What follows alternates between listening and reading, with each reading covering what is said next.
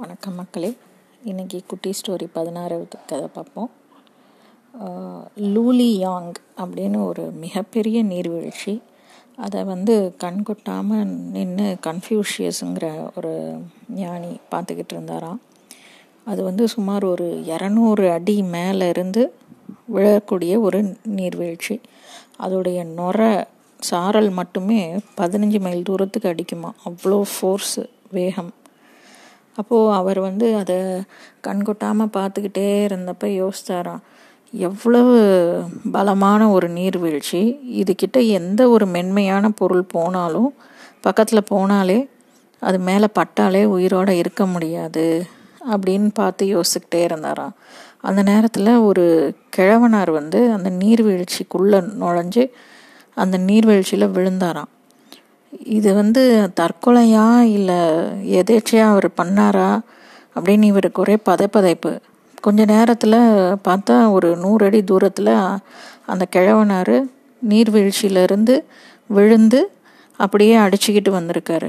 வந்து அப்படியே கரையோரமாக ஒதுங்கி கரை ஏறிட்டார் அப்போ அதை பார்த்துட்டு கன்ஃபியூஷியஸ்க்கு ரொம்ப பிரமிப்பு. அந்த கிழவனார்கிட்ட போய் என்ன நீங்கள் எப்படி இப்படி விழுந்தீங்க என்ன பண்ணீங்க?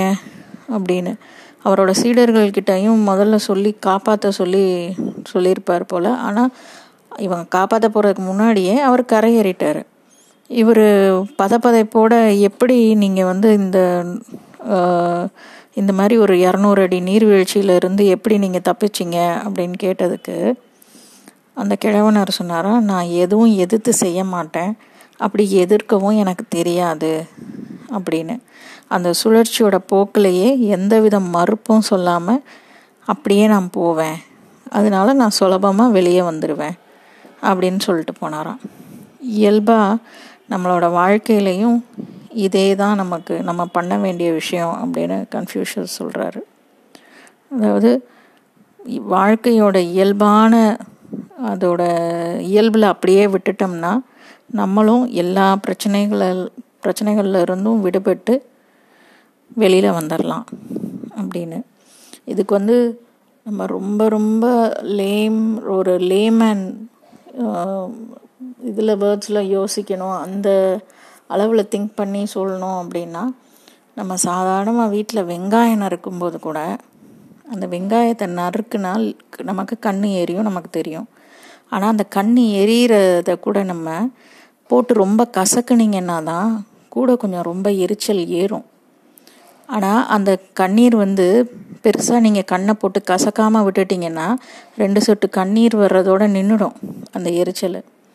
இது வந்து வீட்டில் காய் நறுக்கிறவங்களுக்கு நல்லா தெரிஞ்சிருக்கும். வேணும்னா நீங்கள் கூட ட்ரை பண்ணி பாருங்கள் இல்லை நீங்கள் குளிக்கும்போது ஷாம்பு போட்டுட்டு கூட நீங்கள் யோசிச்சு இதை செஞ்சு பார்க்கலாம். கண்ணில் பட்டுச்சுன்னா ஓவராக கண்ணை தேய்க்கக்கூடாது. அதோட போக்கிலேயே விட்டுட்டீங்க அப்படின்னா கண் எரிச்சல் இருக்காது. தண்ணி பட்டோடனே போயிடும். இது வந்து ரொம்ப ரொம்ப சின்ன டேர்மில் நம்ம யோசிக்கக்கூடிய ஒரு விஷயம். இதே இதை தான் எவ்வளோ பெரிய பிரச்சனைங்க வாழ்க்கையில் வந்தாலும் அதன் போக்கிலேயே போய் தான் நம்ம அதிலிருந்து மீளணும். நம்ம அதை எதிர்த்து அதில் ரொம்ப போராடிக்கிட்டு இருந்தோம்னா நம்ம எனர்ஜி தான் வேஸ்ட் ஆகும். யோசிப்போமா?